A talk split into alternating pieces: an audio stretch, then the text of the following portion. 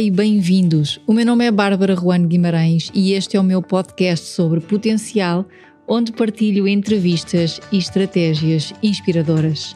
Partilho histórias sobre liberdade, sobre paixão e valorização pessoal. Acredito mesmo no equilíbrio entre uma vida com sucesso e tranquilidade. Por isso, quero trilhar esse caminho à conversa com pessoas que de alguma forma me inspiram e convido-te a vir também.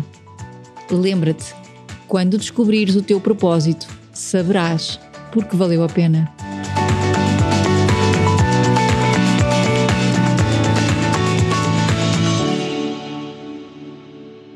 Olá a todos e bem-vindos aqui ao podcast Fora de Série, o podcast onde eu entrevisto pessoas que eu acredito que têm uma história inspiradora e algo para contar. Hoje vou entrevistar o Ricardo Pinhão e vamos falar sobre parentalidade consciente, as suas verdades e técnicas. Acima de tudo, o Ricardo é um homem ligado ao desenvolvimento pessoal. Da parentalidade consciente ao empreendedorismo, acredita que podemos ser melhores pessoas ou melhores pais quando desenvolvemos o nosso potencial humano. Licenciou-se em Gestão e Marketing pelo IPAM, mas é no coaching que investe a maior parte do seu tempo. Hoje em dia, o Ricardo é palestrante, master coach, facilitador de parentalidade consciente, top speaker, trainer do método laser e praticante há três anos do método Winhoff. Olá, Ricardo, e bem-vindo. Olá, tudo tá, bem? Está tudo Como é bem, é Ricardo? Estás, Bárbara? Estou bem, obrigado. Obrigado. Olha, muito obrigado por teres aceito o convite. Eh, eu ia começar por perguntar-te, o podcast é principalmente sobre parentalidade consciente. Eh, vamos começar por esse tema. O que te fez escolher essa área como uma das tuas formas de viver? Essa é uma, essa é uma pergunta que me remete para o início do meu, eh, da minha viagem vá, pelo desenvolvimento pessoal porque hum, eu começo a estudar coaching quando o coaching ainda não estava na moda, é? em 2011. Uh, aliás, falava começava-se a falar um pouco sobre coaching em Portugal. Uh, e eu fiz uma primeira certificação. E nessa altura a minha filha tinha dois anos. Okay? A Mara tinha dois anos. E eu agora olho para trás e, e, percebo o que é que me levou a procurar uh, o desenvolvimento pessoal, o que é que me levou a procurar o coaching e depois a programação neurolinguística e depois a parentalidade consciente e, e, outras ferramentas de desenvolvimento pessoal. O que me levou foi as, os questionamentos que eu comecei a ter na minha ação enquanto pai, essencialmente na minha ação enquanto pai. Eu, enquanto homem, nessa altura com 30 e qualquer coisa anos, uh, estava bem, estava bem, estava realizado, uh, estava realizado materialmente, uh, espiritualmente, emocionalmente, estava tudo ok. Só que, enquanto o homem estava assim, porque estava encoberto por uma série de máscaras sociais e uma série de coisas que nos diziam, ok, este é o normal que tens que fazer, isto é o que tu deves fazer, isto são os padrões de sucesso, mas eu quando olhava para dentro de mim não encontrava nada disso. E não encontrava nada disso muitas vezes na relação com a minha filha, em que uh, compreendia muito pouco, compreendia-me a mim muito pouco e questionava muito sobre o que é que me levava a ter determinados comportamentos. E, portanto, esse questionamento, eu hoje percebo, na altura não o percebi, mas hoje percebo que foi esse questionamento da minha filha e depois do meu filho logo a seguir, que nasce passado um ano, que me fizeram uh, procurar respostas dentro de mim e conhecer-me melhor. E, portanto, à medida que eu fui conhecendo-me melhor, consegui melhorar a minha, a, minha, a minha ação enquanto pai, consegui deixar de ser um, um pai, ser pai para estar pai, sabes que há uma grande diferença, não é? Nós somos pais quando, quando no registro colocam lá pai de menino, da criança tal, a partir desse momento tu és pai e mãe, não é? Uh, mas ser pai é completamente diferente. E, e, e, quando eu me questionava sobre como é que eu poderia estar pai e como é que eu poderia ajudar os meus filhos e estar presente com os meus filhos física e emocionalmente, eu não encontrava essas respostas enquanto homem e enquanto uh, eh, um, ehm, homem de sucesso que até aí fazia todo sentido. E como eu não encontrava essas respostas, comecei à procura delas dentro de mim. E, portanto, foi esse desenvolvimento pessoal que me trouxe depois à parentalidade consciente. E foi a entrada na parentalidade consciente que me colocou muitas, muitas questões sobre o que é que eu estava a fazer, como é que eu estava a fazer, porque é que eu estava a fazer, porque é que eu tinha determinados comportamentos. E, e, e onde eu os encontrava normalmente era numa, numa, num processo de, de aculturação, num processo de, de, de, conhecimento pelo que via nos outros, num processo muito pouco pensado, e foi isso que fez com que eu começasse a questionar bastante e começasse a falar sobre esta temática. E houve uma vez que a Mia me propôs ir falar sobre o pai na parentalidade, o papel do pai na parentalidade em, em, no Algarve, num congresso de parentalidade consciente. E eu fiquei assim, tipo, ok, eu vou, posso falar sobre isto, mas eu nunca falei sobre isto assim em público. E eu já tinha falado em público e estava habituado a falar sobre, a falar sobre várias áreas de desenvolvimento pessoal para empresas, em palestras e tudo mais, mas nunca sobre a parentalidade sobre a parentalidade consciente. E quando fui, quando subi ao, ao palco, em que iam estar umas 400 e tal pessoas, pá, e a energia foi tão boa, foi assim, eu senti uma coisa assim tão, tão espetacular, por estar a falar daquele tema, a energia que vinha do público era uma energia completamente diferente daquela que eu tinha experienciado quando falava para empresas, quando falava para público em geral, quando falava para alunos, era completamente diferente. E e no final o feedback foi tão bom, foi, pá, foram tantas mães a dizerem olha, tens mesmo de falar sobre isto porque eu não consigo falar com o meu marido e com o meu companheiro sobre esta temática. Foram pais a dizer, olha, pá, eu não tenho a vontade para falar sobre isto com, com a minha mulher ou com a minha companheira, uh, mas se for com um homem se calhar sou capaz de falar sobre essa temática. E foi, o feedback foi tão bom que eu a altura comecei-me a questionar. E uma vez, com uma, em conversa com um amigo meu, estava-lhe a dizer tudo isto que estava a acontecer e ele disse olha, eu não sei o que é que é um, aquilo que as pessoas dizem de uma missão ou um chamamento ou o que seja, uhum. mas se não é muito parecido com aquilo que tu estás a dizer, então, opa, não, então deve ser algo, uhum. algo completamente fora do normal, porque tu o que me estás a dizer é que falas de um tema com, com entusiasmo, com amor, com paixão, com uh, motivação, com tudo. Falas de uma coisa que te preenche e gostas muito de falar sobre ela encontras do outro lado uma energia muito boa, toda a gente a dizer que pode fazer. Pá, acho que deverias fazê-lo. Disse-me esse meu amigo. E eu disse, ok, pronto, também é verdade, também tens razão.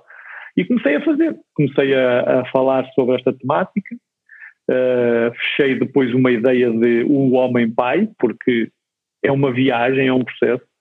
A maioria dos homens chega à parentalidade sem grande base, sem grande conhecimento, sem grande formação no, no, no período de, de, de pré-conceição e no período de, em que a mãe está, está, está com o bebê dentro dela, existe muita pouca informação, muito pouca informação para os homens. Se formos a qualquer livraria, encontramos 200 livros para as mulheres, desde o ponto de vista físico, mental, depois da criança, antes da criança, durante o período. Pá, existe informação de tudo. Para o pai não existe praticamente nenhuma informação. Portanto, o homem vê-se ali numa posição com muito poucos recursos. Se não tiver algum nível de questionamento, nem sequer vai fazer perguntas nenhumas sobre isso, vai se limitar a tratar das partes logísticas, como eu, tra como eu tratei, não é? De garantir, uh, uh, de garantir a segurança e, e, e as condições físicas e financeiras para a casa, não é? Para garantir que está tudo controlado, mas envolvimento emocional zero, não é? Muitas vezes envolvimento, até presença física, pouca. E, portanto, isto faz com que eu me tivesse questionado muito, porque uma vez em conversa com um amigo, um, eu estava a conversar com ele e a filha fez qualquer coisa. E, e eu olhei para a filha e, e olhei para ele. E ele chamou pela mãe. E eu disse-lhe assim: Mas mas porquê é que tu não, eh, não fizeste alguma coisa, não a ajudaste a miúda e tal? Eu disse, não, epá, sabes, esta cena da educação e dessas coisas é com a mãe, não é comigo. E eu fiquei a olhar para ele e disse, como assim? E perguntei-lhe, como assim? Eu disse, epá, não são cenas minhas, eu não, não sou, eu não, eu não interfiro sequer nisso, é, são coisas com a mãe. E portanto a mãe é que lida com isso. E eu fiquei assim a pensar, disse, pensei assim, eu não quero nada disso, não, está, está fora de questão eu ser um pai destes. E, portanto, é tudo um processo, Bárbara, como uhum. tu, tu, também sabes, é tudo um processo. E este processo de questionamento levou-me depois a perceber porque é que nós, homens, nos colocamos em posições muitas vezes de, de pouca, de pouca, de pouco, de pouca consciência. Porque é que nós homens temos tanta dificuldade em falar de emoções, em falar de sentimentos, em falar de do que é que vai cá dentro, não é? Uh, somos muito bons a mostrar, a fazer, a, a, a, mostrar que somos capazes, a mostrar que somos fortes, que somos rápidos, que somos conquistadores, que somos alfas, que somos isso, somos aquilo, mas na realidade lá dentro está uma incapacidade muito grande de, lidar connosco, de lidarmos connosco próprios. E portanto foi, foi por aí, foi por aí, foi uma viagem para dentro de mim e também junto com os meus filhos, portanto eu diria até que o, meu pai, o meu pai eh, imigrou muito cedo, okay? eu diria uns 5, 6 anos e portanto não tive essa figura também em casa como não tive essa figura em casa, nem a minha mãe depois não refez a vida também, em termos de, de emocionais até, e portanto como eu em casa também não tinha essa referência. Uh, a minha irmã nasce passado uns anos e eu era o eu era o homem da casa. Eu rapidamente tornei-me o homem da casa sem saber o que é ter um homem em casa, não é? Portanto, eu não tinha muitas referências, não houve assim nenhuma referência familiar também por perto que eu dissesse, ok, tenho ali uma referência do que é ser um homem, pá, meigo, gentil, bruto, não sei, whatever, não tinha nenhuma, e portanto, como não tinha nenhuma, hum, a minha, a, a, o meu processo para me tornar pai, as pessoas que mais me ajudaram a tornar-me pai foram os meus filhos. Porque eu aprendi que muitas vezes o melhor era perguntar-lhes a eles e dizer-lhes: Olha, eu não sei fazer isto, explica-me como é que eu posso fazer isto. E eles explicavam. Ou diziam-me: Não te preocupes, pai, depois, depois, dás, tu, tu depois dás de saber como é que fazes isso. Para agora vais aqui só sentar-te comigo e vamos brincar. Oh, ok, uhum. vamos fazer isso. Então. Eu, eu, ainda me lembro da hoje. Resposta, sim, sim. Eu, eu lembro-me, eu já não sei dizer quando, mas eu lembro que eu falei contigo nessa altura em que tu foste fazer essa palestra e tu me teres dado esse feedback de me dizeres ah, eu ali encontrei qualquer coisa. Eu senti que ali estava, estava qualquer coisa em relação à parentalidade consciente. O que é que tu queres hoje sentir como pai? Olha, eu hoje quero essencialmente sentir ligação com os meus filhos. Uhum. Quero ter uma relação saudável com os meus filhos. E uma relação saudável, eu não tenho nenhuma expectativa sobre o que é que é uma relação saudável, ok? Agora, quero sentir que. Quero ser um.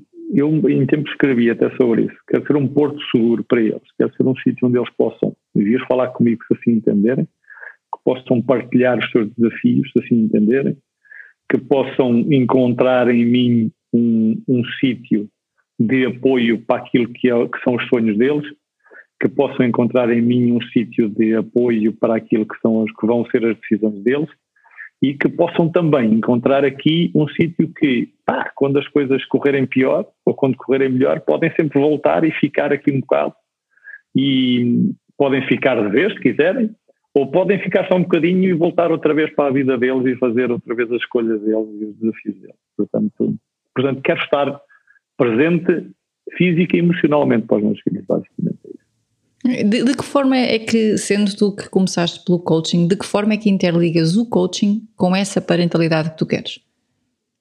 É pá, todos os dias, a toda uhum. hora, a todo momento. Sim. Porque o coaching, como, como tu sabes, também és uma excelente coach, um, o, coach dá o coaching dá-te ferramentas muito simples e muito práticas sobre.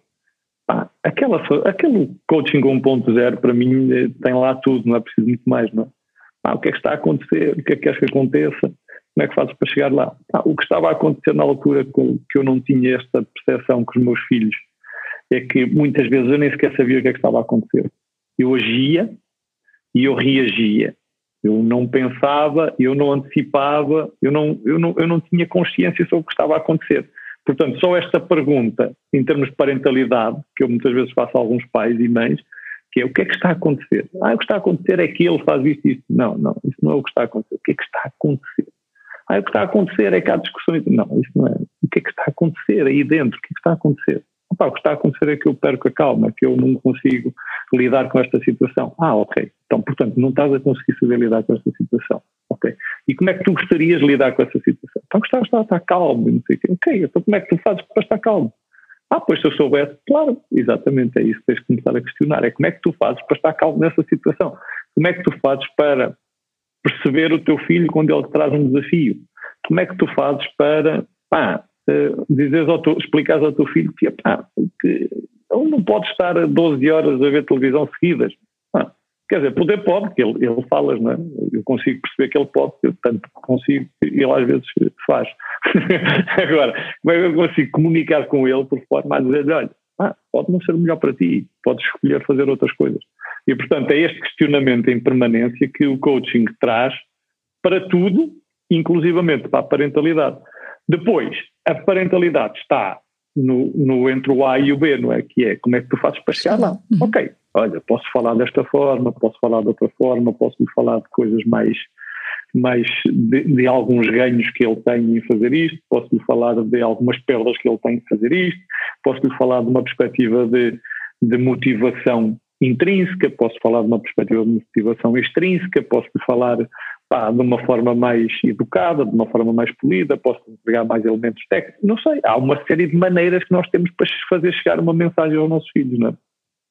Daí aquela premissa no, no, na programação neurolinguística, que também é muito válida para o coaching, de que não há pessoas resistentes, não é? Há comunicadores inflexíveis, ou seja, nós pais é que muitas vezes não conseguimos comunicar por forma aos nossos filhos nos entenderem. E, portanto, compete-nos compete a nós, cabe-nos a nós, encontrar essas fórmulas para chegarmos aos nossos filhos e para conseguirmos comunicar com eles. Isso faz-me isso faz sentido, mesmo em sessões de coaching, sem ser de parentalidade, Muitas uhum. vezes um, o primeiro passo é a pessoa deixar de dizer o que é que está a acontecer, é que eles não me respeitam, o que é que está a acontecer, é que yeah. ele não ouve o que eu quero dizer, o que é que está a acontecer, é que, é que ela, eu não quero que ela me faça esse tipo de. E, e, é sempre os outros, é eu estar em efeito, não é? Costumamos dizer. E primeiro que as yeah. pessoas se responsabilizam e dizem assim: não, o que está a acontecer é que. É aquela frase que eu, que eu uso muitas vezes que é: nós só temos na vida aquilo que toleramos. É o que é que tu estás a uhum. tolerar? Não é? Uhum. Porque as pessoas disseram, ah, não é? Eh, sim, o que é que tu já fizeste? O que é que tu já fizeste para deixar de sentir aquilo que tu estás a sentir quando isso acontece? Yeah não é? É sobre nós, não é sobre os outros. E, isso, de facto, transmitido, transmitido na parentalidade é uma ligação muito boa hum, para o coaching. É. Eu, eu, lembro também quando, quando vi, quando estive a ler um, uns certos que eu encontrei do teu livro e tu escreves no teu novo livro que a parentalidade consciente fornece uma estrutura para sermos melhores uhum. pais. Como é que é uhum. essa estrutura para ser um melhor pai? Também existe assim este, esta sequência. Qual é que é essa estrutura, Ricardo? Olha, para já existem eh, quatro pilares fundamentais da parentalidade consciente. E essa é que é a estrutura. A estrutura em si é tu dizeres assim, ok, qual é a minha intenção enquanto pai? Uhum, o que é como que eu coach quero? também existe isso, não é? Qual é, não é? a intenção? É, é igual uhum. no coaching. Ou na é PNL. Igual, não é? Uhum. Ou na PNL é igual. Uhum. Qual é a tua intenção enquanto pai? Porque, repara, eu posso ter, eh, nós podemos ter um pai que diz, olha, eu quero ser bastante rigoroso na, na, na educação dos meus filhos quero que eles, pá, quero ser, não faço intenção nenhuma de ser um pai eh, amigável, ou não faço intenção nenhuma de ser um pai brincalhão.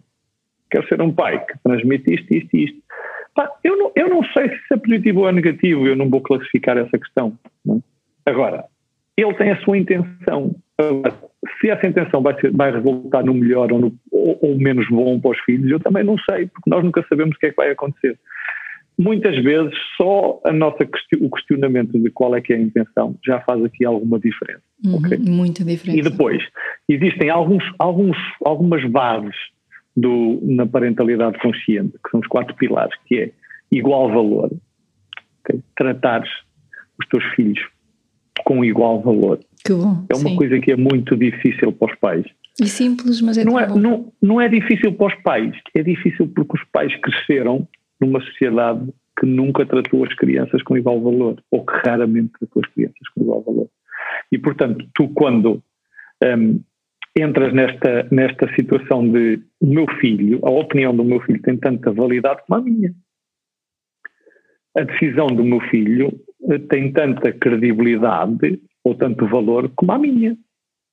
Não é por causa dele ser mais pequeno que não pode ter uma opinião, que não pode ter uma decisão, que não pode e, portanto, é tratá-los com igual valor e não, com, não partindo de um princípio de superioridade, que é um dos pais colocam a maioria das vezes, que é eu sou superior ao meu filho. Aliás, aquela expressão de tu fazes o que eu te digo porque eu sou o teu pai ou sou a tua mãe. Pá, é o expoente máximo de, de zero de igual valor numa relação. Ora, quando tu tens uma, uma relação com alguém e queres que essa relação seja saudável e não tratas essa pessoa com igual valor, pá, vai ser difícil fazer uma relação saudável com essa pessoa, não é? Não é? É, é, impossível tu ter criado uma relação saudável com alguém quando não a tratas como uma pessoa igual, como uma pessoa que está ao mesmo nível que tu, que tem as mesmas vontades que tu, que tem as mesmas necessidades que tu, que tem as mesmas, uh, as mesmas perspectivas que tu, está ao teu nível. É mais nova? Ok, mas o, o mais nova só significa que, se calhar, por um lado não tem tanta experiência, por outro, pode-se ligar a coisas muito mais facilmente do que eu, que já não tenho essa idade, por um lado, pá, não, não tem uma série de conhecimento, mas por outro tem uma capacidade muito grande de absorver conhecimento que eu até já nem tenho. E, portanto, a pessoa, eh, o igual valor é um dos pilares da parentalidade consciente, ok? Depois, o outro pilar é o respeito pela integridade. Ou seja, é difícil tu criares uma boa relação com o teu filho se tu não respeitares a integridade dele. Quando o teu filho te diz não quero comer mais, e tu dizes queres, queres, estás a respeitar tudo, menos a integridade dele, porque se ele está a dizer que não quer comer mais é porque algo dentro dele diz, pá, não quero comer mais. Quando o teu filho diz, uh, não quero casar porque não tenho frio, e tu dizes, queres, queres está muito frio lá fora, pá, tu não estás a respeitar minimamente a integridade do teu filho. A integridade do teu filho, ele sabe bem o que é que é melhor para ele, ele sabe bem quais são as necessidades dele. Ele pode muitas vezes não as conseguir colocar em palavras, e aí sim estaremos cá nós para os ajudar ele pode muitas vezes não perceber a noção de segurança. E aí sim estaremos cá nós para ajudar. Mas há uma série de coisas que nós deixá-lo que, ele, que, que, que essa integridade dele seja respeitada é o primeiro passo para amanhã termos uh, filhos e jovens e crianças que tomam decisões conscientes e que sabem o que é que estão a decidir. É? Tipo, tu já ouviste várias vezes, tipo, ah, vai lá, porta-te bem e, e, e faz o que os adultos te mandam. Epá, eu consigo imaginar muitas situações, eu não, não quero que os meus filhos façam o que os adultos mandam, não é? Eu consigo imaginar muitas situações onde o facto de alguém com autoridade dizer para ele fazer não quer dizer que seja para ele fazer. Só que a, a, a castração desta, desta, desta, desta, desta integridade é feita tão cedo que nós, enquanto crianças, já nem sequer questionávamos.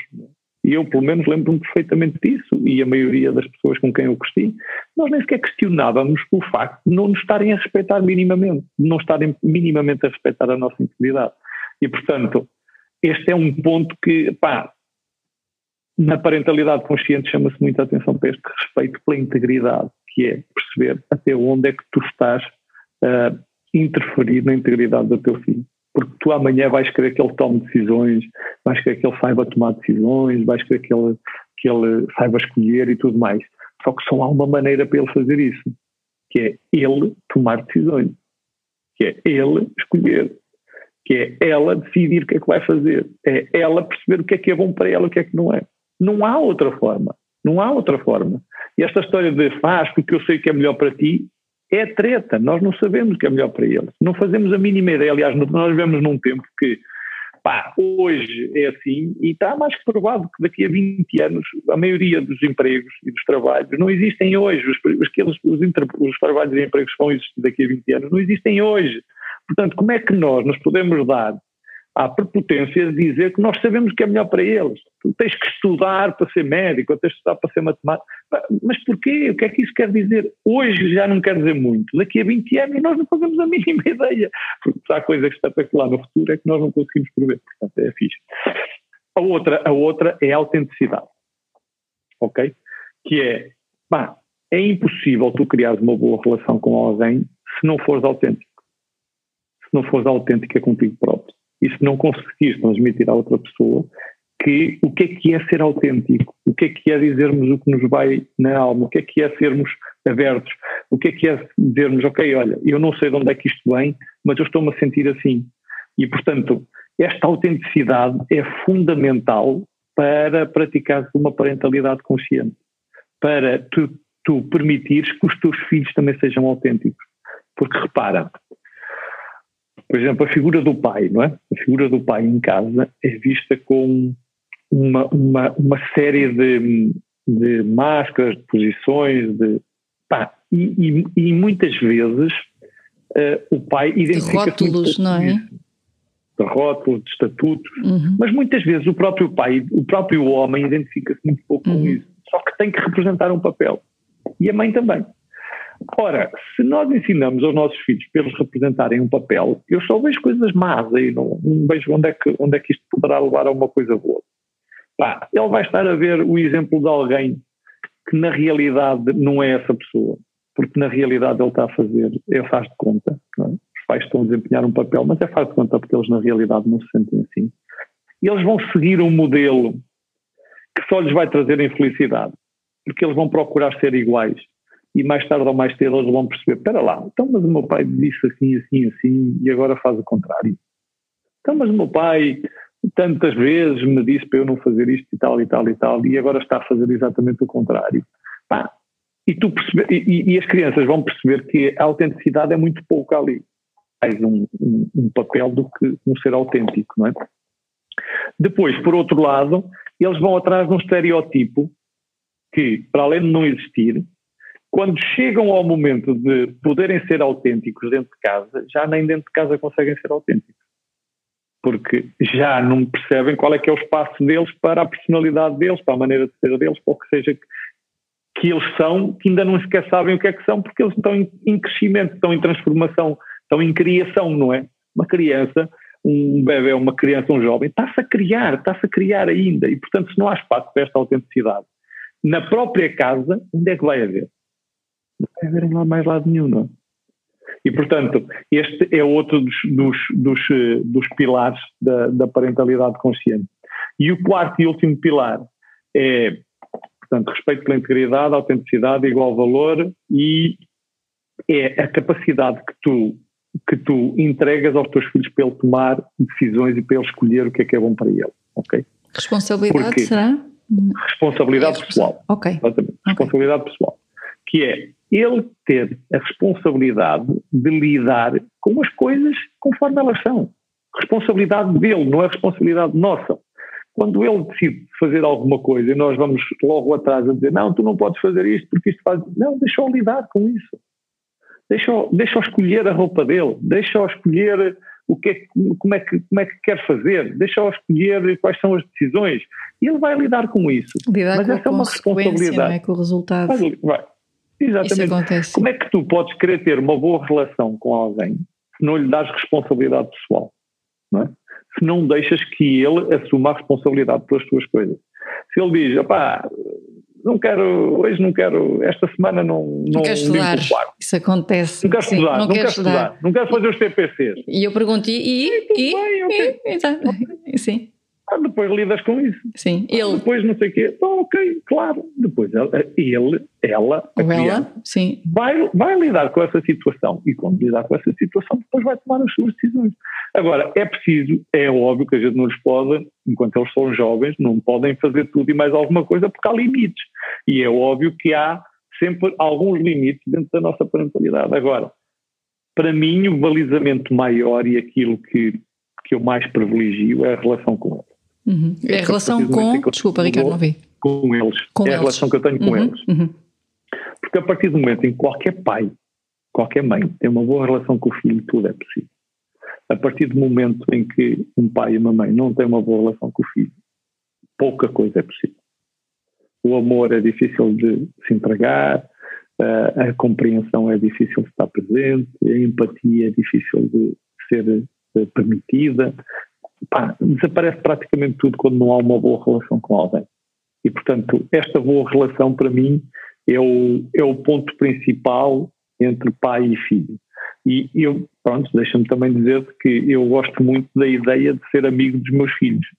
Bem sei que há muitos pais que acham que não devemos ser amigos dos filhos, já eu acho exatamente o contrário. Quanto mais amigo eu for dos meus filhos, uh, mais espaço existe para eles poderem falar comigo. Quanto mais amigo eu for dos meus filhos, mas eu acredito que o que eu estou a fazer por eles é bom, é o melhor e, e os posso ajudar. Quanto mais eh, amizade existe na minha relação com os meus filhos, mais espaço existe para que possamos ser um, para que possamos estar juntos, para que possamos partilhar os momentos bons e os momentos maus. Portanto, eu gosto muito da ideia de ser o melhor ou um dos bons amigos dos meus filhos. Uhum. Portanto, esse é, o minha, esse é um dos meus desafios. Então, tu, tu achas que, que é, tipo, é bom, se assim se pode dizer, tu seres o, o melhor amigo dos teus filhos? Eu não, eu não digo, eu não posso dizer que o que é que eu aconselho os outros. Uhum. Para mim, uhum. é. Para okay. mim, e pela experiência que eu tenho tido, e pelos casos que chegam até mim de pais com desafios, de mães com desafios, desta manhã estava à procura de uma pessoa que, porque a filha pá, tá, tá, tem 13 anos, está a atravessar alguns desafios de identidade, está a, atravessar até alguns desafios de, de preferência sexual, está a atravessar uma série de desafios internos e precisa falar com alguém. E eu sei de onde é que estas coisas vêm. Eu sei de onde é que estas coisas vêm. E, portanto, ao lidar com uma série de pais com desafios, de mães com desafios, de crianças com desafios, eu sei que quando há uma boa relação e quando há uma relação de amizade dentro da casa, pá, as coisas são mais fáceis de resolver. Eu não estou a dizer que não vá lidar com, com, com desafios igual. Eu não estou a dizer que esta mãe que a filha lhe apresentou isso até pode ser a melhor amiga da filha. Eu não estou a dizer o contrário. O que eu estou a dizer é que estarei mais perto de ser um pai que posso ajudar e que posso estar presente se for amigo dos meus filhos do que o contrário. Ok, entendi. Portanto, Sim. eu, uma das minhas intenções é essa. É ser é amigo dos seus filhos, é uma boa relação. É, é ser, uhum. é ser amigo dos meus filhos. Okay. A parentalidade consciente é aplicável aos avós, Ricardo?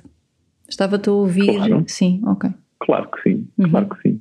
A parentalidade consciente, que esta diga, é aplicada a todos nós. É? Uhum, sim. A primeira, até com os primeira, amigos, não é? Com, com as relações. Até sim. com os amigos. Bárbara, até connosco próprios. Sim. Porque repara, quantas vezes nós não somos autênticos nós próprios.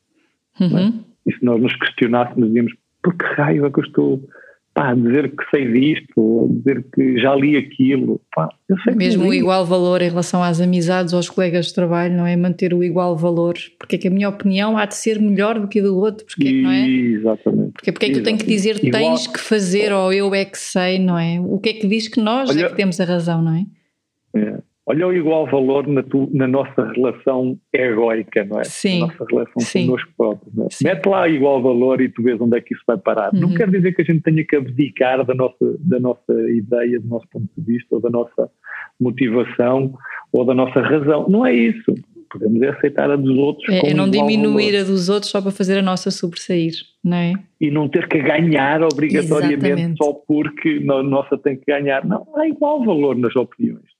Imaginam que uh, o respeito pela integridade poderia ajudar tantas pessoas que não se respeitam, que trabalham demais, que, que, se, alimentam, que se alimentam mal, que não se valorizam, que, conforme tu dias, não se cuidam internamente, que não, não se olham, não se olham a elas próprias, que não, que não que não, que não têm consciência dos seus pensamentos, que não têm consciência dos seus atos. Imagina o que seria isto se nós aplicássemos para nós próprios. É? Portanto, eu diria que a parentalidade consciente está em todo lado e para mim teve este impacto tão grande porque, por exemplo, o custo de formação de parentalidade consciente, mais do que entregar, conforme tu sabes bem, não é? Não há ferramentas mágicas e não há truques. Aqui não há truques, aliás, quanto menos truques houver, melhor. Agora, há questionamento e a parentalidade consciente para mim o que me fez foi viajar dentro de mim, à minha infância, e perceber, ok, já percebi de onde é que isto vem. Eu percebo porque é que eu tenho este comportamento e porque é que faço isto, porque é que faço aquilo. E isso, pá, isso já é muito bom para nós percebermos, ok, e não é isto que eu quero para os meus filhos ok, e não é esta a relação que eu quero ter com os meus filhos. Uhum. Essa okay, tomada de consciência e, do agora, não é? Sim. Exatamente. O que é que está a acontecer? Voltamos ao que é que está a acontecer, não é? É. é. Qual é que é a minha intenção? Sempre porque, sempre porque nós só podemos estar no agora, não é? Sim. Não dá para estarmos nem no futuro, que nem lá bem longe, nem no passado que já passou. Já passou. Diz-me uma coisa, Ricardo. Como coach, quais são as três perguntas mais poderosas para ti no processo? Se tivesses que escolher três. Olha, pá, eu gosto muito de uma pergunta que Já relia muitas rir. vezes. Já, porque relia muitas vezes os meus clientes. muito bom. que é e. E? Sim. Que é, e, que é, pá, a pessoa fala, fala, fala, porque estava a acontecer isto, porque aquele não sei o quê, não sei quanto. E eu, eu, e? E o quê? E não está a ver que é assim, assim, assim.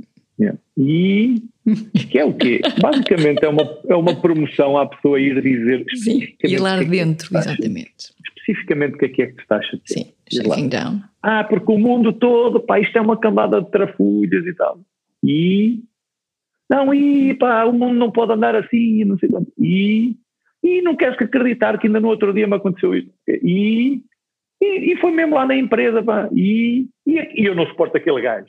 Ah, ok, chegámos à questão. Portanto, há um gajo na empresa que não suportas que fez uma determinada ação e que neste momento estás a dizer que é o mundo todo. E a pessoa. Sim, é um bocado isso, é um bocado isso. Ah pá, mas o gajo não sei o quê. Ok, mas estás a ver, assim já é mais fácil. Portanto, é uma pessoa. O que é que queres fazer em relação à pessoa? Queres mudar a maneira como pensas sobre a pessoa? O que é que queres fazer? Porque isso nós podemos trabalhar, não é? Contra o mundo todo é mais complicado. Mas em relação a uma pessoa, nós tu, tu conheces bem, podemos trabalhar muita coisa, ele até pode ficar a adorar a pessoa, não tem problema, é só ele dizer o que é que tu queres. E a gente arranja maneira disso acontecer. Mas tem que ser específico, não é? Tem que ser específico. Portanto, outra das perguntas que eu gosto também, que vai um bocadinho em linha, é especificamente do que é que tu estás a falar. É? Especificamente o que é que é que tu estás a falar, especificamente.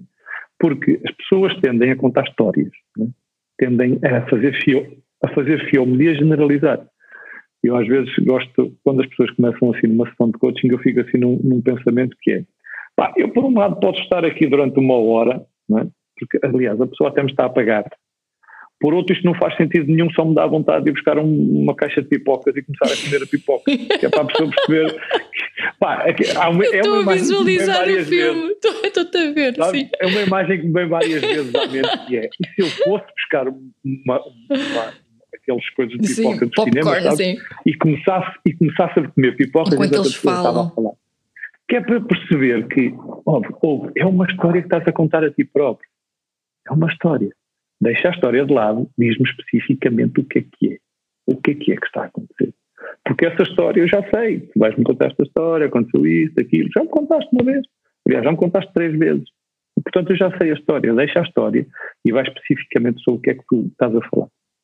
A outra é especificamente para o outro lado, que é especificamente o que é que tu queres. Porque uma das principais perguntas que Tu, tu, já deves ter ouvido quando o pessoal, pessoal falar, aliás, o Pedro, o Pedro Vieira costuma Sim. utilizar muito isso. E o que é que tu queres é uma pergunta que, que eu uso é tanto. Tipo, o que, é que, tu, queres? queres é? Sim, Sabes qual é, que é a resposta mais, a resposta mais, uh, mais comum? É? Hum, talvez sim, mas diz-me, diz estou a pensar okay. em algumas hipóteses. Porque, porque ele, ele, esta, esta história é dele, ok? Mas eu é dele, dele do Pedro? Do, do, Pedro, Pedro Vieira. E ele, e, e, ele diz assim, ele diz assim, pá, porque nós perguntámos a milhares de pessoas o que é que elas querem. Quer ser Imagina, o que é que as pessoas querem? Exato. Feliz, Quer ser feliz. feliz. Ser feliz é uma das coisas que aparece tipo no top Sim, 10. O que é que é isso especificamente um, para ti, não é? Quer, quer, quero, quero ter, ser rico, ok. Quero ter, uh, quero ter muita saúde, ok quero ter muita energia, ok, quer dizer, isto aparece nelas todas, mas a principal, sabes qual é que é? Não. A principal resposta é quando alguém pergunta, alguém pergunta, olha, o que é que tu queres especificamente? A principal resposta é uh... é essa. Uh... Okay. É porque as pessoas não sabem especificamente o que é que querem. E portanto ainda vão pensar sobre aquilo que querem. Quando tu perguntas especificamente o que é que tu queres. E mesmo quando te dizem, pá, quero ter mais dinheiro, que é especificamente o que é que, que, é isso mais é para dinheiro? ti? Uhum. O que é que isso é? significa Porque para pode ti? Pode ser mais um euro ao final do mês, mais 10 euros ao final do mês, é mais dinheiro. Mas tu queres ter quanto mais? Queres ter mais mil? Ok, mais mil euros, que por mês ou por ano? Por mês. Ah, ok, queres ter mais mil euros por mês, portanto. Exatamente, é isso que eu quero. Ah, ok, então sobre isso já podemos trabalhar. Agora já podemos fazer alguma coisa. Já podes fazer alguma coisa. E eu posso te ajudar. Agora, o ter mais, eu não sei, podem ser mais 10 cêntimos, eu não sei o que é que é mais para ti. Podem ser mais 10 milhões, e portanto para 10 milhões é diferente do que mil euros. Portanto, há aqui uma série de coisas que. As, as perguntas que eu mais gosto no coaching são essas. especificamente o que é que tu estás a falar. Especificamente o que é que está a acontecer. E especificamente o que é que tu queres. Porque sem isto não, dá, não há processo de coaching. Podemos trabalhar outras ferramentas, podemos trabalhar estruturas. Tu sabes bem, enquanto coach, que podemos dar muitas estruturas aos nossos coaches, podemos dar modelos, podemos dar ferramentas, podemos dar uh, uma série de metáforas, podemos fazer muita coisa. Mas o processo em si, o processo em si tem que ter sempre isto bem definido. Porque se não tiver isto bem definido, nós vamos andar só Estamos a, à volta, à volta da questão, não é? À volta. À volta. À volta. Uhum. E, o que, e o que mais interessante existe no coaching, conforme tu bem sabes, é, é e por isso é que ele, o, o coaching tem o sucesso que tem, exatamente por traz resultados. Mas traz resultados se souber estes elementos bem identificados previamente, porque se não existirem, eu não sei, nem sequer, nem sequer consigo medir os resultados, se eu não conseguir medir aquilo que procuro. Mas... Então nem consegues medir o processo, porque se não sabes onde é que estás agora, qual é que é o teu presente agora, não é?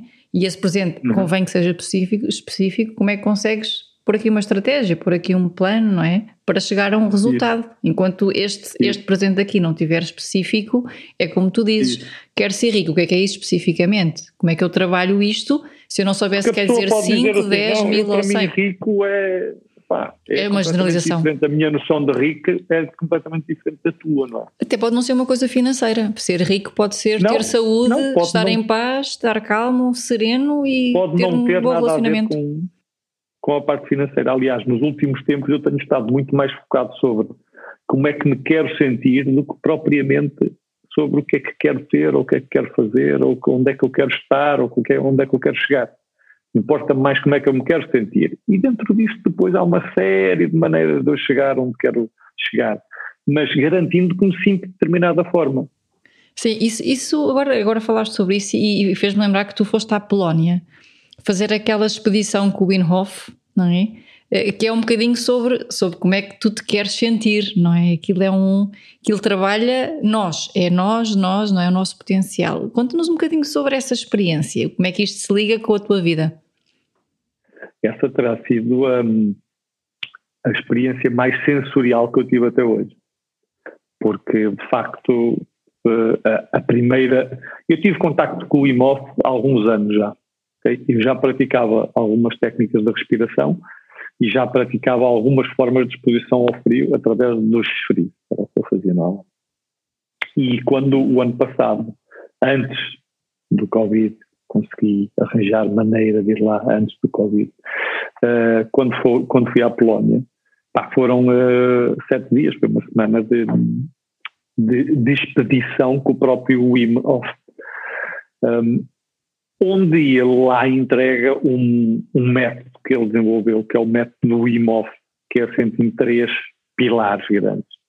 O primeiro são, é uma respiração, são estruturas, modelos, estratégias de respiração controlada, que leva a períodos de hiperventilação e a períodos de sustensão e depois a períodos de respiração outra vez. Há aqui uma série de, de, de métodos que ele vai buscar, porque ele teve muitos anos um, a estudar métodos de respiração uh, no, em, países, em países orientais e, portanto, ele vai buscar esta estrutura lá, embora ele seja holandês. Ele passou muitos anos lá. E, e depois, este é o primeiro pilar. O segundo pilar é a exposição ao frio. Ele, começou, ele é conhecido como The Iceman, ele é conhecido como o Homem de Gelo, porque ele tinha até há bem pouco tempo o recorde do mundo de permanência dentro do gelo. Uh, e, portanto, ele tinha uma capacidade de se concentrar e, através das técnicas de respiração, de se abraçar o frio e conseguir estar no frio, mantendo a temperatura corporal durante muitas horas. E, portanto, a, a segunda, a segundo pilar é a exposição ao, ao frio, onde lá experimentámos exposição ao frio séria, experimentámos a exposição ao frio porque aquilo era na Polónia, no meio de uma, de uma montanha na Polónia. E uh, desde subir essa montanha que demorava perto de 4 horas em, eh, em, eh, em calções, uh, sem nada vestido, e a subir com temperaturas negativas, uh, colocar, a irmos para dentro da água em rios na, na Polónia, com a água deveria estar a zero graus, menos um, menos dois, um grau por aí, e, e, e a estar lá, chegámos a estar lá até 10 minutos dentro desta água gelada, sendo que a água do rio tem mais uma, uma, uma característica que é como ela passa através do teu corpo, cá corrente, ela está sempre a levar a temperatura do teu corpo. Se estivermos numa banheira com gelo, por exemplo, é completamente diferente, porque criamos uma membrana, uma película a todo o corpo, nos mantém ali um pouco a temperatura. Aqui não, a água está permanentemente a levar.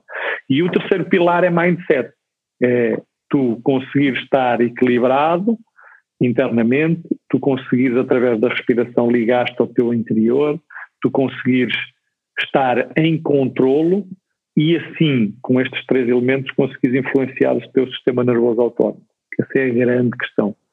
Uh, a grande vantagem do Imhoff Method é que está provado cientificamente, ele fez vários exemplos científicos, uh, com, uh, com a prova em termos de marcadores de sangue, em termos de, de registro cerebral do que é que acontece no cérebro, registro do que é que acontece no corpo, um, respiração, batimentos cardíacos, tudo, e portanto existe prova científica de todo este método.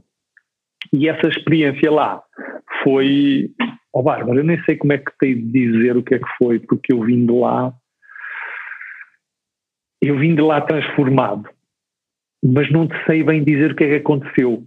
O que eu sei é que, vou-te dar um exemplo, eu um mês depois de ter vindo da Polónia tive duas palestras, uma na Casa da Música e uma no CCB. Eram palestras também para 400 ou 500 pessoas. E eu sei é que, quais é eram os meus meus sintomas, os meus avisos, o meu processo interno quando me aproximava destas palestras. Ou seja, uns dias antes começava a sentir um bocadinho de nervoso, alguma ansiedade, algumas coisas. Eu sabia quais é eram os sintomas. E eu dei por mim, minutos antes de entrar dentro do palco, a dizer: Espera lá, eu desta vez não senti absolutamente nada disto. Eu desta vez não tive absolutamente nada. E eu estava estranhamente calmo. Estava assim mesmo relaxado, sabes? Relaxado, como se fosse escrever eh, um, uma mensagem de telemóvel para alguém. Estava extremamente relaxado, estava tranquilo, estava a respirar bem, estava tudo normal. E a conclusão que eu cheguei é que nós trabalhamos muito a parte da fisiologia neste, nesta expedição. E o, método IMOV, nós sabemos de muitas estruturas de desenvolvimento pessoal que trabalham essencialmente a parte mental, é? como o coaching, a programação neurolinguística, a própria parentalidade consciente, a hipnose, to, todas as, as principais linhas de desenvolvimento pessoal estão assentes na parte mental. Quais são os teus pensamentos, o que é que estás a pensar, o que é que estás a ver, o que é que estás a imaginar, e portanto é tudo muito mental. A proposta do IMOF é 100% fisiologia quer através da respiração, quer através da exposição ao frio, 100% fisiologia. E é, passa a ser o teu corpo a dar os sinais à tua mente e a tua mente a reconhecer o teu corpo e a integrar o teu corpo. Em vez de ser a tua mente a controlar única e exclusivamente. Porque nós sabemos que existe, pronto, existe agora aqui muitas linhas, não vale a pena entrarmos muito dentro desta temática, mas doenças autoimunes, pá, hum, há muita área da psicologia que acredita de, de, que as nossas experiências, os nossos traumas estão somatizados no nosso corpo de alguma forma. Pá, existem aqui muitas linhas que dizem que pá, esta cena there's no such thing de corpo e mente separado. Isto é tudo, isto é tudo uma peça, é tudo igual, é tudo parte do mesmo organismo. E esta abordagem permite-te dar indicações ao teu cérebro de que nós podemos lidar com situações de desconforto de outra forma que não só ativando o nosso sistema nervoso simpático, por exemplo, e ativando o sistema de fugir ou lutar. Portanto, este sistema que, que nos é inato desde há milhões de anos é um sistema que nos dias atuais tem muita dificuldade em continuar válido. Porquê? Porque a maioria das nossas situações de stress, a, maioria das nossas situações de desconforto, a maioria dos perigos não são físicos, não é um animal que está a correr para nós para nos matar, não é pá, uma falésia que nós corremos o risco de cair, não, não é nada disso. Neste momento o nosso sistema de stress É no trabalho, é na relação com os filhos, é na relação interpessoal, é nos nossos relacionamentos, é uma série de coisas que estão a acontecer permanentemente. E o que é que está a acontecer permanentemente no nosso sistema interno? O nosso sistema interno está a dizer, calma, está aqui um perigo, está aqui uma situação de stress e toca ativar o sistema nervoso simpático. E quando ativa o sistema nervoso simpático, há uma libertação de uma série de neurotransmissores, de, de hormonas, de uma série de, de proteínas que são libertadas pelo teu organismo para tu agires. Só que tu não é suposto tu agires, não tens que fazer nada. E, portanto, o que é que aquilo vai fazer? Vai fazer um processo dentro do teu organismo onde está preparado para uma situação de stress, mas na realidade não pode reagir ao stress. Está preparado para uma situação de perigo, mas na realidade não há perigo nenhum específico. E atenção, e, e então, nos momentos que corremos, que vivemos com esta situação do Covid, isto é dramático. Nós temos pessoas que estão com o organismo permanentemente desequilibrado, porque o organismo está permanentemente à procura de um inimigo invisível, que não se vê, que não existe, que nós sabemos que está aí, mas não temos como lutar contra ele, e, e a comunicação social também passa esta ideia do inimigo, que ainda piora mais a situação, e portanto o nosso sistema, em vez de estar a dizer, para lá, eu tenho dentro de mim os recursos, para lá, pode acontecer coisas más e podem acontecer coisas boas, para lá, eu posso lidar com isto de uma outra forma, e o nosso sistema dizer assim, algo, eu não preciso de reagir, Tipo, quando um pai grita com um filho, ou com um companheiro, ou grita com o companheiro, ou companheiro com o companheiro, eu não preciso de reagir só porque estive numa situação de stress. Eu posso ter calmo, respirar. E estás a dar todo um comando interno novo ao teu sistema, onde diz: espera lá, ah, é possível lidar com situação de stress de uma outra forma. Ah, ok, aí já percebo. Até como é que nós fazemos? Ah, ok, através da respiração conseguimos acalmar os nossos batimentos cardíacos, através dos batimentos cardíacos conseguimos acalmar a nossa resposta inata a uma situação. Sim, já. Yeah. Portanto, estamos a aumentar aqui a nossa zona de conforto para ela ir um bocadinho à zona de desafio, preferencialmente sem entrar na zona de pânico. Porque o que acontece muitas vezes é que as pessoas vão rapidamente à zona de pânico, assustam-se e voltam outra vez para o conforto e já não querem sair dali. Portanto, por exemplo, um desafio que eu tenho estado a fazer dos 21 dias duche frio é exatamente para criar esta situação de, ok, tu podes sair um bocadinho da tua zona de conforto, aprenda a estar em desconforto, aprenda a dar os sinais ao teu corpo de que consegues lidar com elementos estressantes do exterior e conseguir estar em controle. Aprenda a lidar com este desconforto, com este stress, porque o frio é um elemento estressante. Aprenda a lidar com este perigo relativo e o teu corpo começa a aprender a dizer: Ah, espera lá, eu não tenho que reagir sempre. É? Ah, espera lá, eu não tenho que ficar logo preparado para lutar ou para fugir. Ah, espera lá, então eu posso relaxar e dar instruções ao meu corpo de que calma, está tudo bem, eu estou sob controle. E ah, é isso mesmo que tu podes fazer.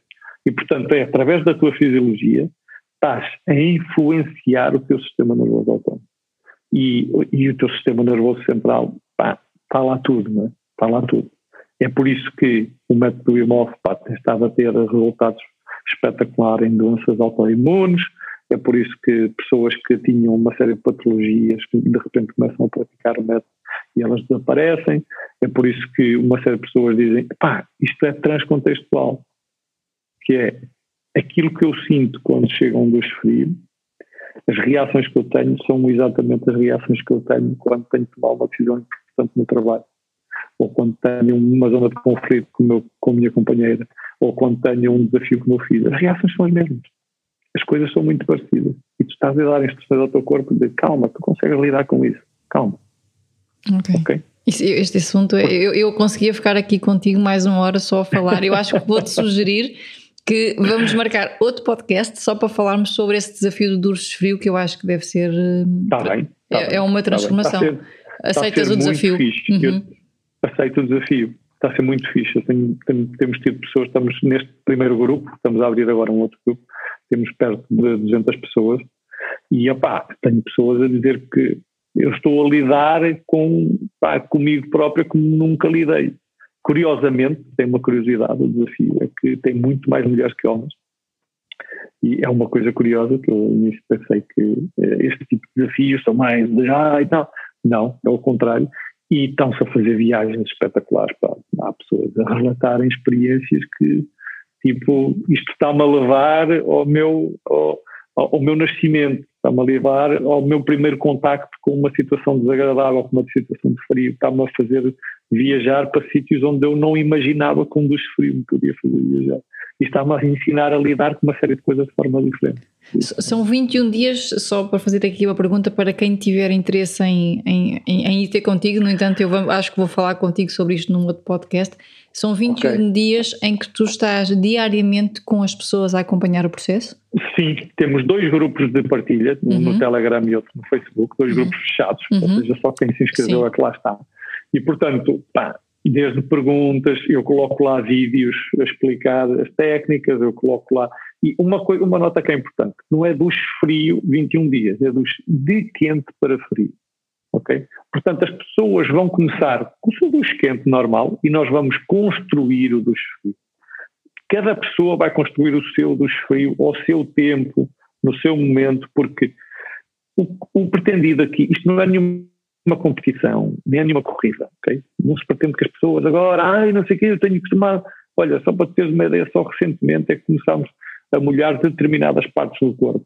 Porque há um processo que tu, que nós construímos, com uma estrutura que, que já está provada, com uma estrutura que te permite ir construindo do frio à medida que vais avançando nos 21 dias e que te permite respeitar o teu corpo, que é importante, que permite que tu tenhas noção de onde é que estão os teus limites e onde é que tu não queres ir ou queres ir, ok?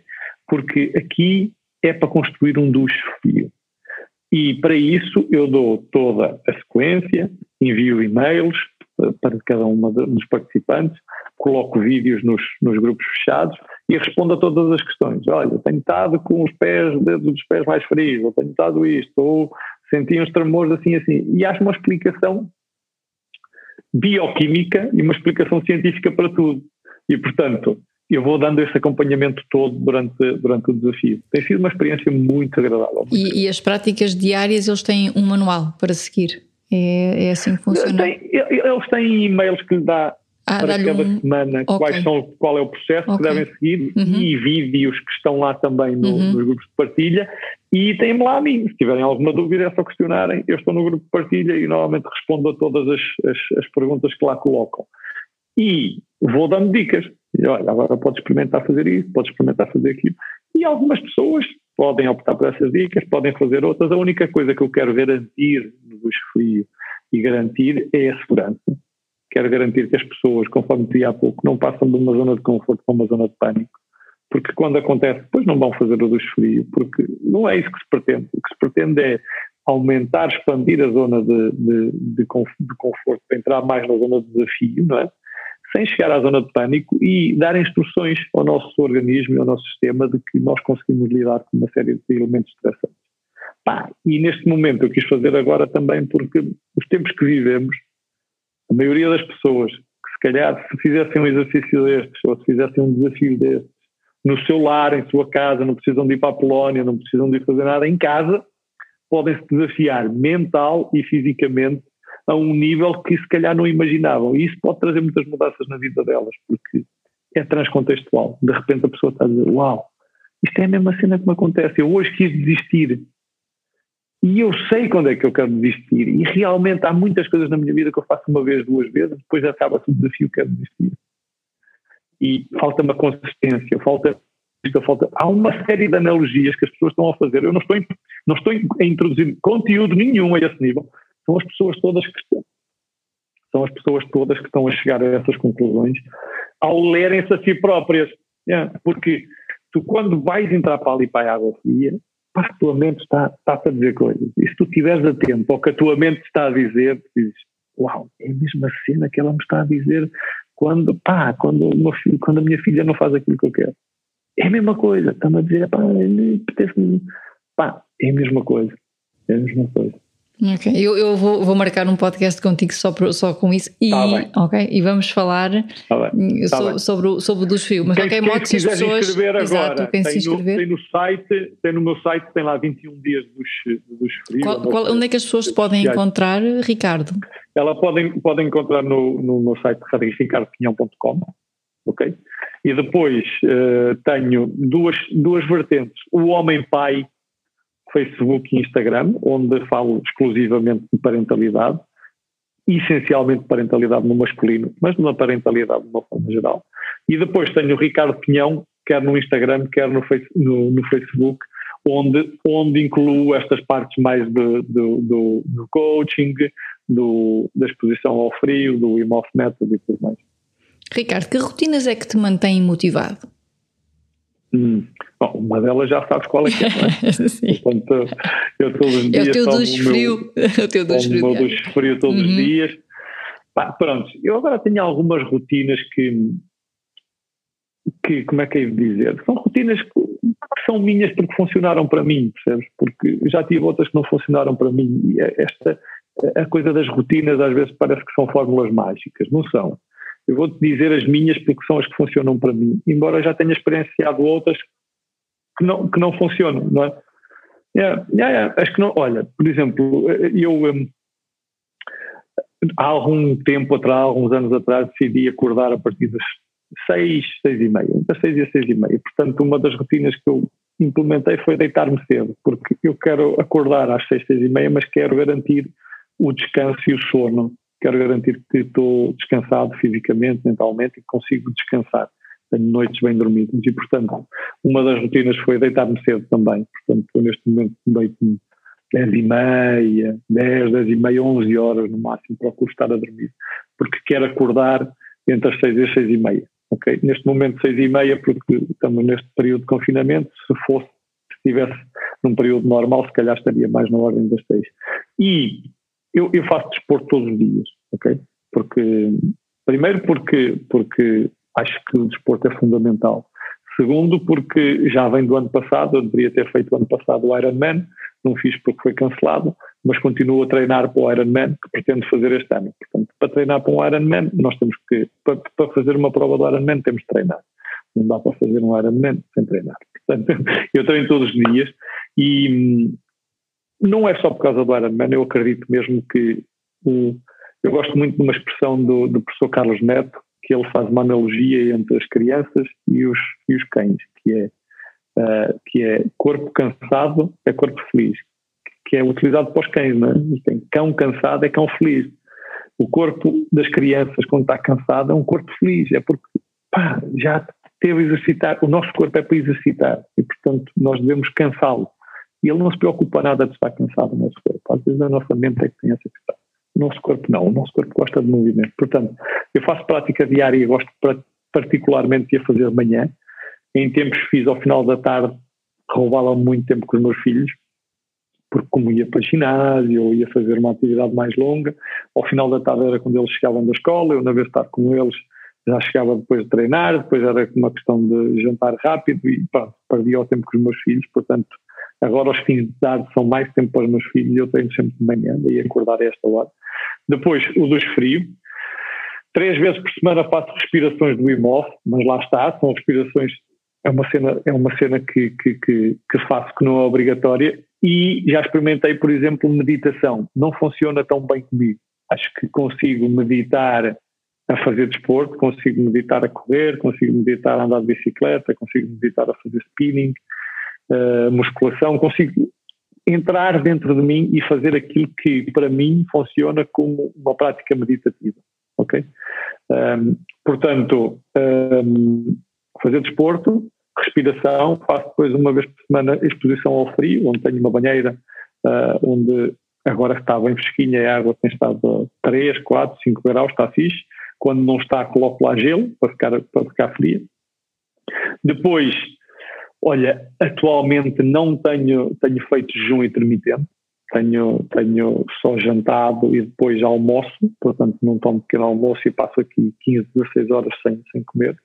Há uns tempos, durante quase um ano, que andei a fazer um dia de jejum de 24 horas, um dia de jejum de 24 horas, não Andei a fazer 24 horas de jejum eh, uma vez por semana, e portanto era uma prática que eu gostava também, mas quando comecei a treinar para o Ironman, eh, pá, achei que não era muito, não me estava a sentir com os mesmos níveis de energia.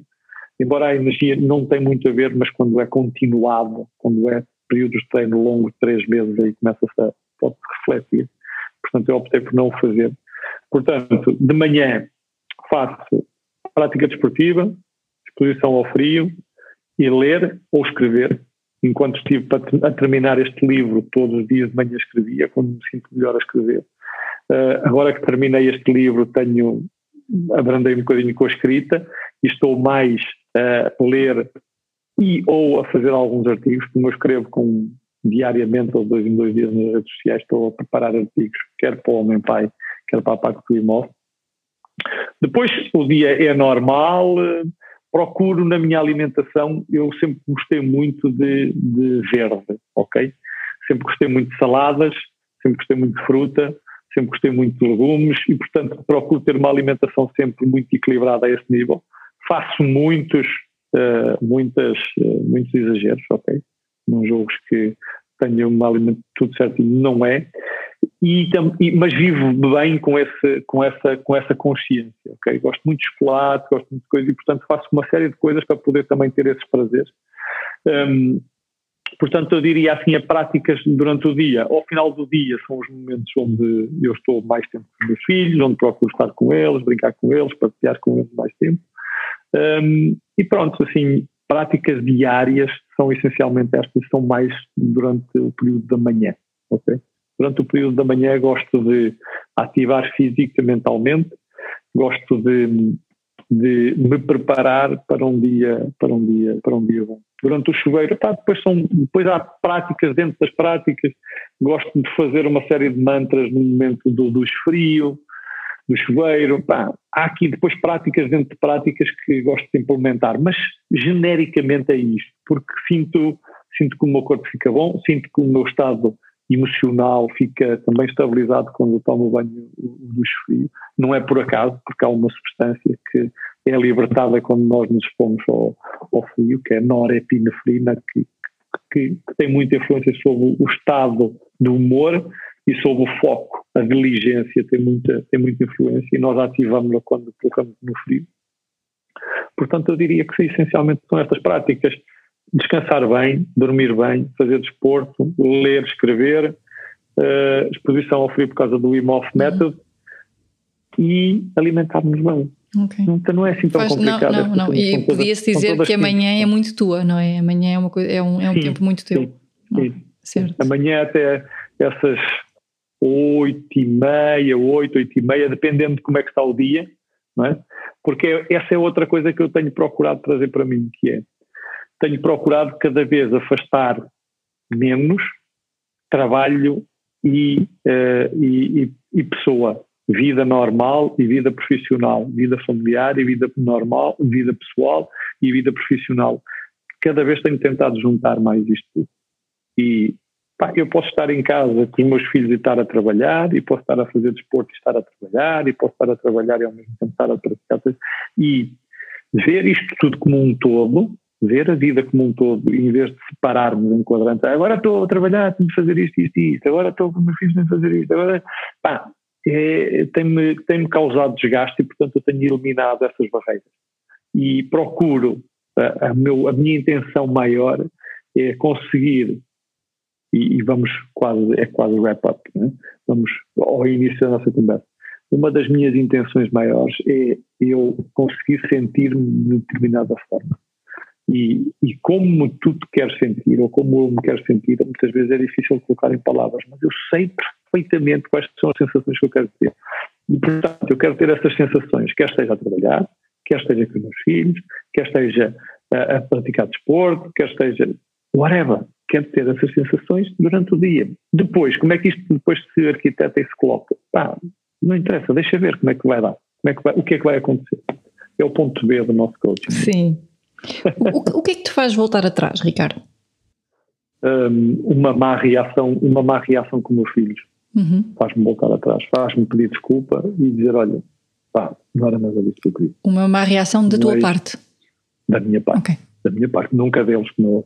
Okay. Não. Quando eu tenho um comportamento que eu achava que não devia ter tido, uma resposta. Hum, eu sou, eu sou, eu, eu sou, isto é, eu tenho alguns comportamentos eh, assim, mais impulsivos porque uh, desde esta viagem para o mundo do desenvolvimento pessoal, eu sempre fui uma daquelas pessoas que, pá, é para fazer, é para fazer, vai tudo à frente, não? É? E, portanto, uma das coisas que me faz voltar atrás e corrigir-me é se tive um mau comportamento com uma pessoa, se tive um mau comportamento com um amigo, se tive um mau comportamento com, com um filho. Pá, quando eu sinto que não tive bem, este voltar atrás para mim não é bem voltar atrás, é, é ir para a frente. Uhum. Mas dentro dessa tua lógica que eu imagino Sim. que era o que estavas a perguntar. Exatamente isso. Eu volto atrás e digo, olha, pá, desculpa, não era isto que eu queria fazer. Okay. Pá, desculpa, não era isto. E é uma coisa importante nas desculpas é que, tem que, ser, é que as desculpas estão sem mais. Uhum. Porque há muitos pais que dizem, E eu, eu costumo dizer que as, eu costumo dizer que as desculpas vêm acompanhadas de comportamentos diferentes. Porque sim, não, é, não adianta pedir desculpa para no dia a seguir estar a fazer igual. Isto, há aqui qualquer coisa que não é coerente, é. não é? Então, eu costumo dizer as desculpas é. devem vir acompanhadas de um comportamento diferente, aí tentando, é. não é? Fazendo diferente, fazendo diferente. E, e, uma coisa também é que, por exemplo, é muito usual nos pais dizerem: Olha, desculpa, eu não queria fazer isto, mas tu fizeste isto, isto, isto. Desculpa, eu não queria fazer isto, mas tu eh, já estás há 12 horas, estás há 12 horas. Não, não é um pedido de desculpa, é uma troca de culpas. Não é? é tipo, eu fiz isto, tenho culpa, mas tu também fizeste aquilo, também tens culpa. Não é? E portanto é o desculpa com mas. É desculpa, mas tu, desculpa, mas isto, desculpa, mas esta situação, desculpa, mas o dia foi, não sei. Epá, não. Desculpa é desculpa, é desculpa. Desculpa, ponto final, parágrafo, dado linha. Eu não queria ter este comportamento. Ponto. E, e não vou tê-lo no futuro. Ponto. Ok, agora podemos continuar. Se a pessoa te disser aceita as tuas desculpas, sim. Se o teu filho te disser ok, eu percebo, bem, tudo bem, não tem problema. Então um abraço e vamos embora, muito bem. Se a pessoa disser pá, não estou preparado para, para te desculpar, ok, tudo bem também. Mas sem o mas. Sem é pá, mas tu também tiveste culpa, mas eu reagi assim porque, mas pá, é desculpa, ponto final, e vamos começar de novo. Vamos começar de novo. Eu não quero que fique isto na nossa relação. E, portanto, desculpa por este meu comportamento. Portanto, o que me faz voltar atrás são comportamentos que eu acho que não deveria ter tido. O que é que te diz que o dia de hoje valeu a pena? Em que hoje é um, o dia valeu a pena? Olha, tu acabaste de dizer isso e há uma sensação que veio. Há, há, uma sensação conta, que veio conta. que eu conheço bem, Sim. que é tipo um arrepio, sabes? Sim. Que é tipo, pá, se eu durante o dia conseguir sentir esta sensação, é porque eu estive bem. É, uhum. porque, é porque as coisas correram bem. É porque, pá, no matter what, independentemente do que aconteceu, não interessa, tu conseguiste lidar com as coisas, tiveste e sentes-te bem com isso. Pode ter sido o pior dia da, da, da, vida, pode ter sido, pode ter acontecido as coisas, a coisa mais amada, mas tu no final dizes assim, ok, mas eu lidei com isso. Ok, mas eu, pá, acho que lidei bem com isso. Ok, mas eu, pá, estou num ponto onde posso passar para a frente e seguir. E nesse momento eu digo, ok, valeu a pena. Valeu a pena. Valeu a pena. O que é que é viver com paixão para ti? Com paixão? Com? Com, não, com, uh, paixão. com paixão. Duas palavras. Okay. Olha, para mim, viver com paixão é, é tu sentir. Ok? Porque viver sem paixão é quando tu não o sentes. E a, e a paixão, eu aqui coloco paixão, quer para as coisas boas, quer para as coisas más. Ou seja, tu sentes o que é que está a acontecer, tu experiencias, tu ligas-te com o que está a acontecer, tu, tu não estás. É o contrário de estar amor, sabes? É o contrário de deixar que a vida passe por ti, é o contrário de estares uh, parado, é o contrário de estares uh, sem resposta, é o contrário de estares uh, sem sabor, é sem cheiros, sem. É isso. A paixão é a vida. É uhum. nós dizermos: olha, ok, fiz a maior asneira do mundo. Mas Pá, fiz a, ma a, maior estupidez do mundo. Pá, tomei a pior decisão que podia ter tomado. É pá, mas olha, eu sentia e agora estou a sentir, pá, estou-me a sentir muito mal com isso. E isso é paixão também. É tudo dizer assim. Eu, eu lido com essas coisas, pá, e nem todas são boas e outras são espetaculares. E a paixão também é, também é feita das coisas que não são boas e é muito feita das coisas que são espetaculares. Se no fim tu conseguiste experienciá-las, é pá, isso é viver com paixão. Hum, muito bom. O que é que aumenta a tua confiança? O que é que aumenta a minha confiança? O que é que aumenta? E agora sabes que eu na parentalidade consciente, consciente nós uh, colocamos muito esta dualidade entre confiança e estima, não é? Autoconfiança e autoestima, é? é autoestima, que são coisas bem diferentes. Eu, neste momento, o que aumenta a confiança e não a autoestima, ok? Mas a confiança aumenta quando eu percebo que consigo estar num determinado estado emocional. Isto é, eu sinto, eu sinto-me mais confiante se souber assim, eu consigo estar naquele estado emocional e consigo tirar dali o melhor uh, resultado daquela ação, daquele jogo, daquela relação, daquele trabalho. Tu dizes assim, eu consigo estar naquele estado emocional certo para obter o melhor resultado dali. E quando eu sinto isso, aumenta a minha confiança. Quando eu sinto que, ok, tu consegues colocar-te naquele estado. Eu consigo colocar-me num estado de alta performance para conseguir o melhor resultado ali.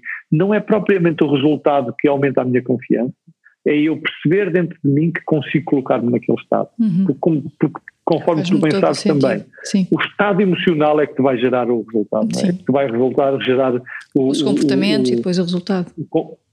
Exatamente, é que uhum. vai resultar, resultar no comportamento e depois no resultado. Uhum. Portanto, tu quando consegues colocar naquele estado, tu consegues o resto. E, portanto, quando eu me consigo colocar nesse estado, aumenta bastante a minha confiança. Eu digo, ok, já percebi. Já percebi o que é que eu tenho que fazer. O que eu tenho que fazer é, olha, vou para 10 minutos para a água fria. O que eu tenho que fazer é, é respirar, é focar em mim, é perceber o que é que está cá dentro, é relaxar, relaxar o corpo, relaxar isto. Ok, agora vai. Ok, consegui. E nesse momento eu digo, ok, eu já percebi qual é o estado que eu preciso estar para ir de lá. Um, eu estou com os meus filhos, eles estão-me a tirar do sério, pá, estão um tablet há 10 horas ou, pá, na vez de estar a comer à mesa, está a caminhar em cima da mesa. E tipo, eu já estou quase a arrebentar. Qual é o meu estado que eu tenho que estar para ter dali uma boa relação, uma boa ação? Pá, não sei, tenho que estar, pá, achar com curiosidade, eh, para perceber o que é que vai acontecer, estar divertido, pá, e ao mesmo tempo uh, mostrar que também não estou a gostar muito daquilo. Ok, qual é o estado? É este estado. Quando eu percebo que consigo chegar a esse estado, ok, então eu já consigo perceber como é que eu posso fazer em ações futuras. Isso aumenta a minha confiança. Boa, boa pergunta. Nunca tinha colocado essa questão assim. O que é que acalma num dia mau? Eu acho que, que já calma, respondeste um bocadinho isto. Eu acho mas... que já respondi, sim, foi isto sim. tudo. É isto tudo. É, é, é, é voltares ao estado que tu é, queres, é voltares à tua calma. É uhum. E sentires também, não é? Porque quando tu sentes, tu até podes estar irado, é? até podes estar revoltado, mas ao fim e ao cabo é uma reação tua, tu, há calma nessa reação, porque tu não estás, não és o resultado de outra coisa qualquer, és tu próprio que ele está, e portanto tu dizes, ok, espera lá, eu estou revoltado, mas eu sei lidar com isto. Acho que o grande desafio das pessoas é sentirem essas emoções todas, não as identificarem e não saberem lidar com elas. Porque quando tu as identificas e sabes lidar com elas, tu, apesar de uma tristeza imensa, apesar de uma dor imensa, apesar de uma raiva imensa, tu dizes, ok, eu conheço esta sensação e eu sei lidar com ela. E portanto, eu acho que nesse momento tu estás calmo. Acho que nesse momento eu estou calmo. Ok.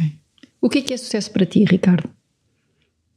Sucesso é conseguir isto tudo. é nós, o, o, que, sucesso o, é nós conseguir. Isto tudo, o quê, especificamente?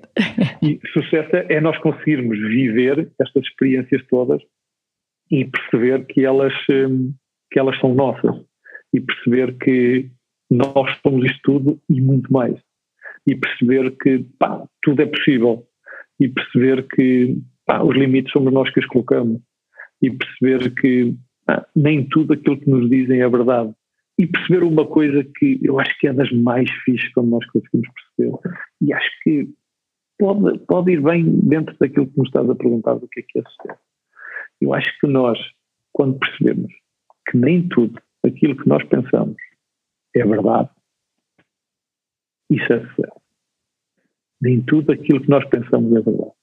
E nós muitas vezes tendemos a achar que o que nós pensamos é porque é verdade. Pá, se eu estou a pensar é porque existe, se eu estou a pensar é porque eu tenho isto dentro de mim, se eu estou nem sempre. O hábito de questionar é muito, é muito útil, não é? E questionar muitas vezes os nossos próprios pensamentos, não é? É tipo, isto é mesmo verdade? Isto é mesmo verdade? Uh, a Byron Katie tem um, tem um modelo não é, de questionamento a esse nível que é bom, que é pá, será mesmo verdade aquilo que eu estou a pensar? E às vezes só esta pergunta já diz, espera lá, isto se calhar não é nada verdade.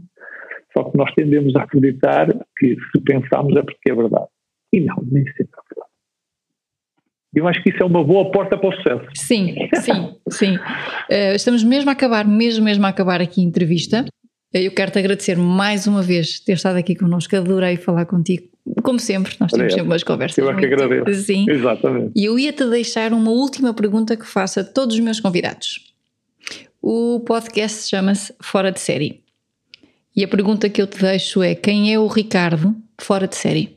O Ricardo fora de série é aquele que vai conseguir juntar estas dimensões todas da vida, um, sentindo aquilo que quer sentir, conseguindo dar aos outros um bocadinho disto para que os outros também possam fazer o seu percurso e que, e que vai conseguir fazê-lo com, um, com algo muito simples, que eu ainda não sei o que é que é. Mas vai ser algo muito simples. Mas vais não sei o que é que é, mas vai, vai ser algo muito simples. Vai surgir, vai surgir, o universo vai me trazer isso. Ricardo, muito obrigada mais uma vez. Um beijinho muito grande para ti, pela tua amizade, Obrigado, pelo teu tempo, por esta entrevista e nós vamos falando. Obrigado eu e parabéns pelo teu projeto, Bárbara. Acho que também estás a ajudar muitas pessoas e estás a ajudar a mudar também muito a forma como as pessoas pensam e estás a ajudar, eh, estás a ajudar os outros, que também é uma parte muito importante da nossa passagem por esta vida, não é? Muito Primeiro ajudarmos a nós e depois ajudarmos. Muito obrigado, obrigada, Ricardo. Muito obrigada.